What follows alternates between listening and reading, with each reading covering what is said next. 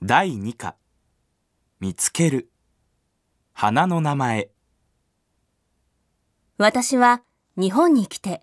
あまり歩かなくなりました。日本へ来る前は交通機関が今いるところほど便利ではなかったのでよく歩きました。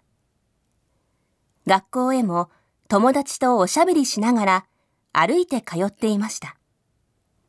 日本では学校へは地下鉄を利用しているし、友達と買い物や遊びに行くのにもバスや電車を使うことが多いので、あまり歩かなくなりました。この間、学校の帰りに地下鉄が止まっていたことがありました。困ったなと思っていると、二つ先の駅まで行けば動いていると話している周りの人の声が耳に入りました。それで急いでいなかったし、天気も良かったので歩くことにしました。どちらの方向かはっきりしなかったので、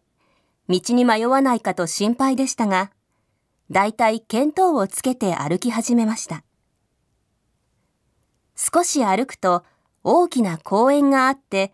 たくさん花が咲いていました。花の横には名前が書いてありました。学校で習った名前を見つけて、これがそうかと思って嬉しかったです。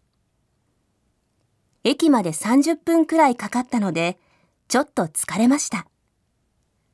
それでも、テレビでよく宣伝をしている会社やレストランがあったり、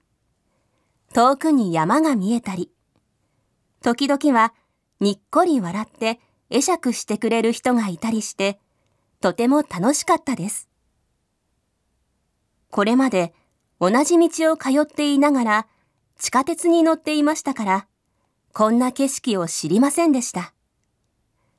はじめはあまり気が進みませんでしたが、歩いてよかった。これからは時間がある時には歩いてみようと思いました。